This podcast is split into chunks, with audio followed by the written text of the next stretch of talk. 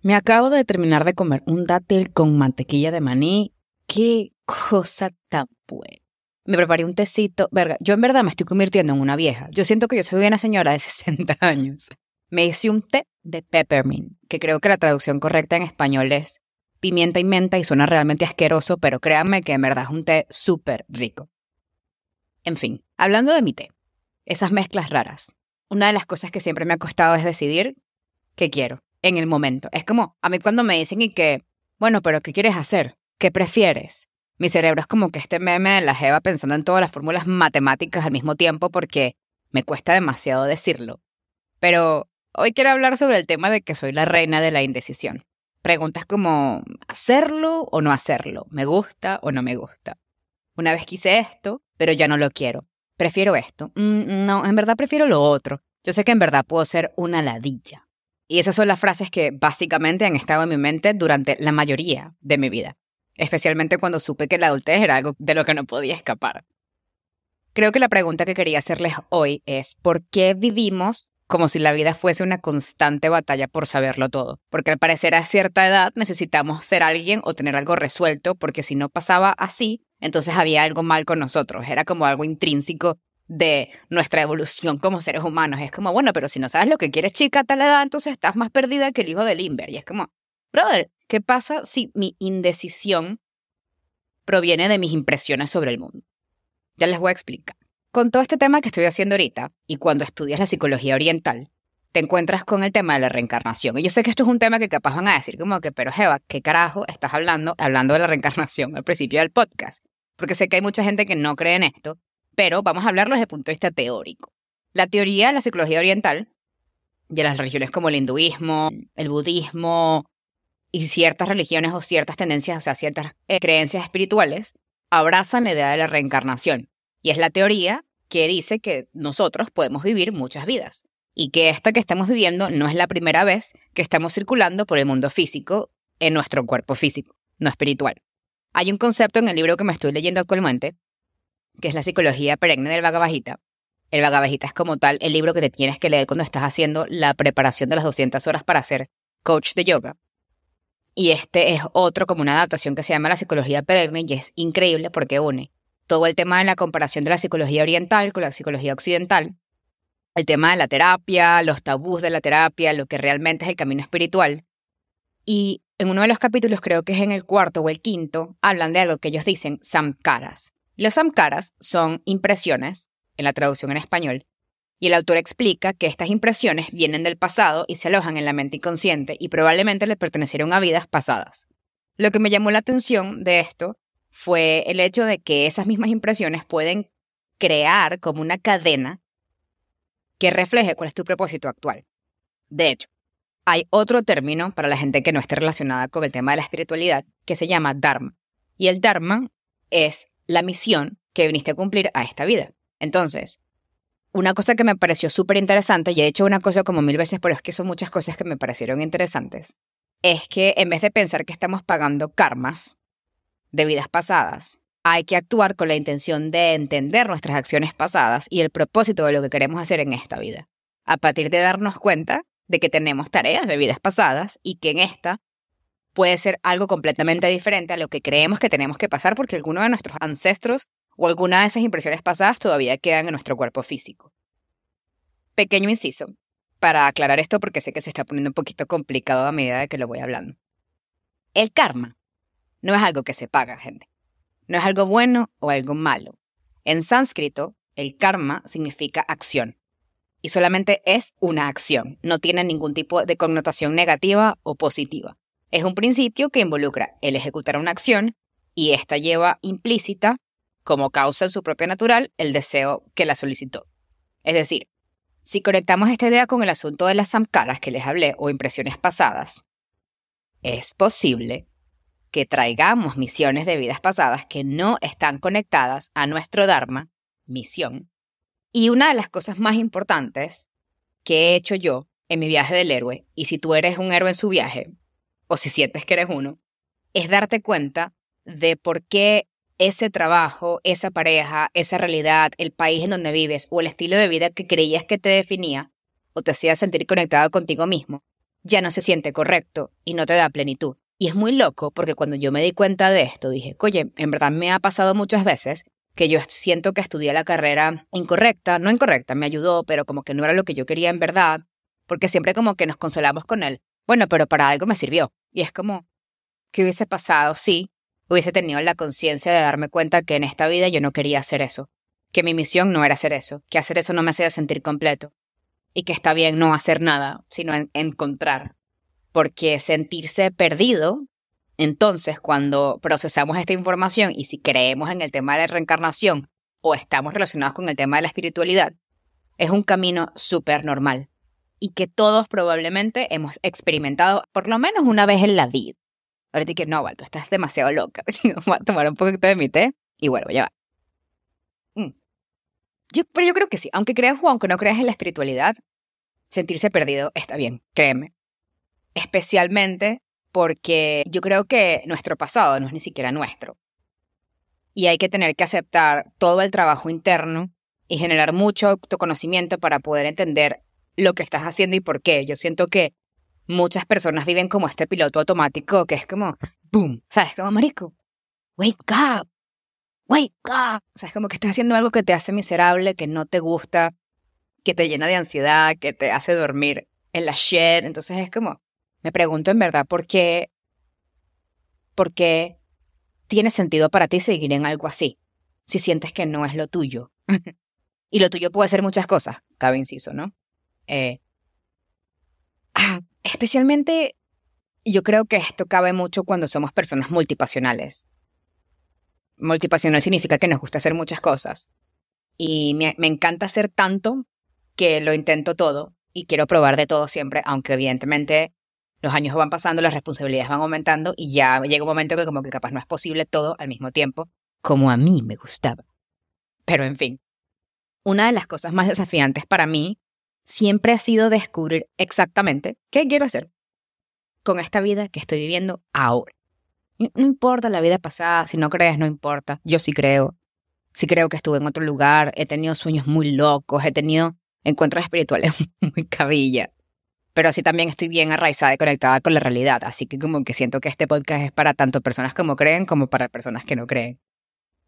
Yo a veces como que me duele mucho sentir y pensar que yo nunca estuve conectada a Venezuela. Yo como que siempre he visto a estas personas que son súper patrióticas y venezolanas y les encanta y es como, brother, yo nunca sentí que ese era mi lugar.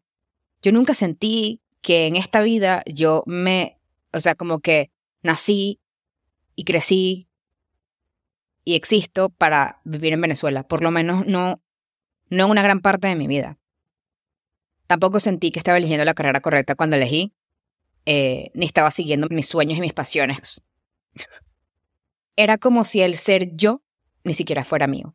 Y entonces empecé a crear todas esas versiones de mí misma que terminaron realmente haciéndome sentir bastante encriptada, ¿no?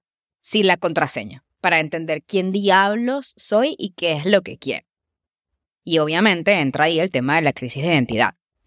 ¿quién coño eres? Como que te gusta todo pero no te gustan nada. Súper fastidiosa. Y una de las cosas que más me explotó la cabeza de tener la crisis de identidad que tuve o que he estado teniendo durante estos dos últimos años que he estado haciendo el podcast es que me di cuenta que estaba usando la indecisión para justificar mi falta de propósito. Y lo que quiero decir con esto es que no estaba asumiendo la responsabilidad, no estaba trabajando activamente en mí misma, no estaba enfrentando la desconexión ni haciendo nada para cambiar mi realidad, excepto quejar y victimizarme. Y obviamente fueron patrones de comportamiento regulares y normales durante muchísimos años porque ese era mi lugar seguro, como que, marico, voy a hacerme la víctima y voy a quejarme todo el tiempo porque es lo que puedo y sé hacer. No saber lo que quería y dudar de mis propias decisiones siempre obviamente traía con esto un, una espiral de retraso de mucha incertidumbre, de agitación interna y de confusión. Era como que sentía que estaba perdiendo mucha fuerza de voluntad al no tener claridad de qué coño quería. Y la gente lo que no ve es que detrás de las indecisiones vienen muchas acciones viciosas que evidentemente te van a llevar, como decía mi mamá, como que das más vuelta que un perro cuando se va a acostar, ¿no? como te van a llevar exactamente al mismo punto de partida una y otra vez. Entonces solamente imagínate la cantidad de energía y esfuerzo que pusiste para llegar allá para realmente volver al mismo lugar del inicio, pero exactamente igual. No es como que, ay, es otro es otra parte de mi proceso, no, es como que exactamente meterle los dedos a la misma herida, una, qué tal, qué tal, brother. O sea, ya. Creo que hay que darse cuenta de que estas formas de actuar están demasiado relacionadas a nuestra organización interna. Y en efecto, hay que afinarla para poder asesorar a nuestra mente de manera pronta, sin vacilar. O sea, literalmente permitirnos tomar decisiones oportunas para ser quien debemos ser aquí y ahora. Porque es muy curioso como nosotros, los seres humanos, siempre intentamos explicar nuestra falta de conciencia con cosas externas. Y es aún más curioso cómo usamos la astrología hoy en día para explicar por qué somos así o así.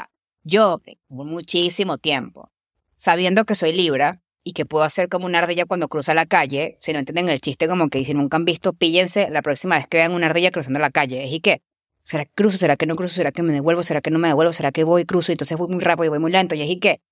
En ese tema de cruzar o no, un carro la puede aplastar. Entonces es como una metáfora para explicarles lo importante que es tomar pausa y entender hacia dónde vamos con mucha decisión y con mucho poder de voluntad. El problema principal no está relacionado con tu signo astrológico. Puede afectar obviamente a tu sistema de personalidad, a tus sistemas de comportamientos, pero ni siquiera la forma con la que tu papá te criaron o tu sistema de valores tienen que ver. La indecisión no es algo que deberíamos justificar, porque al final siento que es una falta de compromiso con nosotros mismos y con nuestro propio camino de evolución. Como se los dije al principio del podcast, yo creo demasiado en la espiritualidad, en las vidas pasadas y en los samkaras o las impresiones de esas vidas pasadas. Yo siempre lo digo que muchos de mis patrones de comportamiento, y los tengo muy identificados, vienen de la visión del mundo que mis padres me mostraron. Pero algo demasiado importante, creo que es como que esta línea que rompe el ser un carajito y ser un adulto, es que sin importar lo que pasó en el pasado, tú puedes decidir ahorita, en esta realidad, yo creí y crecí con el ideal en la mente de que debía obtener un título universitario, trabajar durante años en un horario fijo, tener un buen seguro y casarme a mis 30 años, tener hijos. Me criaron para ser una buena esposa cristiana, ojo, cristiana o católica, amiga, colega, y todo esto me llevó a percibir la vida como una carrera cíclica, ¿no? Y repetitiva, de logros para los demás, pero nunca para mí. Como que haz esto para todos los demás, haciéndote creer que era para ti. Pero obviamente éramos niños, ¿qué más se suponía que debíamos hacer? Cuando vas envejeciendo, bueno, me pasó a mí, me volví rebelde. Estaba como molesta todo el tiempo. Estaba súper hipersensible porque evidentemente estaba siguiendo una vida y un sueño que no sentía que era mío. El tema de estar insatisfecha a nivel Dios y manipulada por el sistema de todo, el sistema familiar, el sistema político, el sistema económico, el sistema social, todo. Obviamente no es que justifico, pero como consecuencia dudaba y era indecisa por todo, porque eventualmente todo lo que estaba haciendo se volvía insignificante, sin valor, sin propósito, sin, sin sentido. No había un motivo por el cual estaba haciendo lo que estaba haciendo. Y ahora que lo veo, lo que tenía no era más que un miedo inmenso a salir de mi zona de confort. Voy a tomar un poquito más de té. Hay algo muy importante en lo que acabo de decir, que lo acabo de procesar en mi cerebro, porque sé que a veces hablo más rápido de lo que pienso, gracias, déficit de atención por hiperactividad. Pero además de ser consciente de que me quedé en esa zona de confort, también me di cuenta que elegí quedarme atrapada en el doloroso papel de conformista por muchos años. Creo firmemente que algunos tienen y siguen teniendo, y yo a veces también tengo demasiado miedo a tomar medidas y hacer grandes cambios en la vida. Yo no soy diferente a ti que me estás escuchando o a cualquier persona que fue alineada por la sociedad, la familia o cualquier otra institución. Pero espero que a ti, como a mí, te llegue el día en que necesites iniciar un viaje de reconocimiento de ti mismo o ti misma y renunciar a quien crees que eres. Esto no es yo diciéndote que entres en una crisis de identidad, por favor. O sea, siempre voy a recomendarles que vean un terapeuta si creen que no están conectados con su propósito. Esto es una charla de amigos, un, un momento para tomar un té capaz reflexionar, porque es algo que me gustaría para ti. Es algo que me costó mucho aceptar y entender a mí. Porque el reconstruir quién eres es algo que es súper necesario. Así que a pesar de tener muchas vidas, si es el caso y si crees en esto, o si no crees, volvamos a la idea principal de que solo estamos viviendo una vida y que esa es la oportunidad que tenemos, una sola vida. Así que intenta crear una realidad de la que no estés huyendo constantemente. Una realidad en la que no te quieras ir a dormir sin una sonrisa. Y no con esto digo que sea perfecto, pero es tuyo. Porque mm, crear la realidad interna es una experiencia única y exclusiva y se tiene que hacer actuando con mucho propósito. Estoy haciendo lo correcto, este es el siguiente paso que debería seguir y fracaso y si no soy suficiente. Miren, yo nunca pensé que realmente tendría la valentía de agarrar un micrófono y sentarme en mi sala, aunque solamente 30, 20, 10, una, o sea, lo que sea número de personas me esté escuchando. O nunca pensé que escribir sería mi forma de entender mis heridas y sanarlas, o que mis artículos de Medium fueran una parte importante de mi crecimiento. Y tal vez no lo sean, pero al menos son prueba de que estoy comprometida a cambiar mi visión interna del mundo, que llegué a un nivel de conciencia de no ser indecisa acerca de mí misma. Puede ser que quiera un té de menta y pimienta, y después quiera un, un té de manzanilla, pero son cosas minúsculas. No me siento indecisa acerca de mí mismo.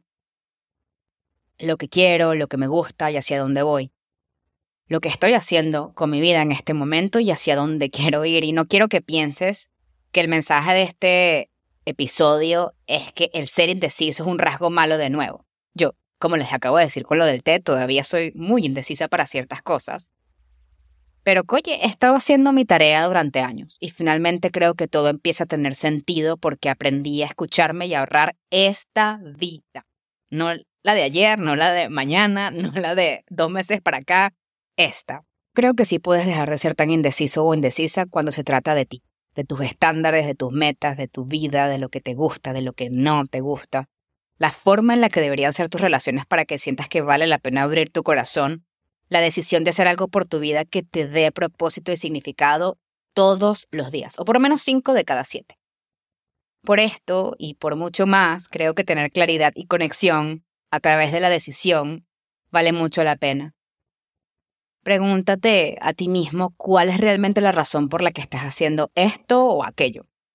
El punto entero de tomar acción para cambiar y ser una persona más segura, Saber lo que quieres en esta vida sucede cuando encuentras claridad, tranquilidad y mucha conexión con tu mente. Y eso solo sucede cuando haces activamente las cosas para mejorar tu proceso interno de sanación y tal vez así puedas crear una realidad completamente diferente en la que ya no te sientas perdido o perdida, porque sabes que cada paso que das, aunque sea muy pequeñito, es hacia la construcción de una vida en la que vives tu sueño y no el de los demás. Ay, te quiero tantísimo. Yo sé que es súper intensa, pero te quiero y espero que te hayas disfrutado este capítulo tanto como yo. Nos vemos muy pronto en el próximo episodio. Les voy a comentar un poquito sobre el ebook antes de irme. Como les comenté en las historias pasadas y lo que he compartido, desarrollé un ebook para principiantes de manifestaciones y visualizaciones le he estado dando algunos sneak peeks en Instagram, así que síganme, siéntanse libres de comentar, de reitear el capítulo, porque así obviamente subo de posición y tengo más exposure. El podcast está acá en Spotify, en Apple Podcasts. Y nada, lo voy a seguir haciendo porque me encanta y me encanta poder hablar y poder compartir estas cosas que a través de lo que escribo, lo que siento y mis prácticas diarias he podido entender sobre la vida, supongo. Los quiero, otra vez, y nos vemos muy pronto.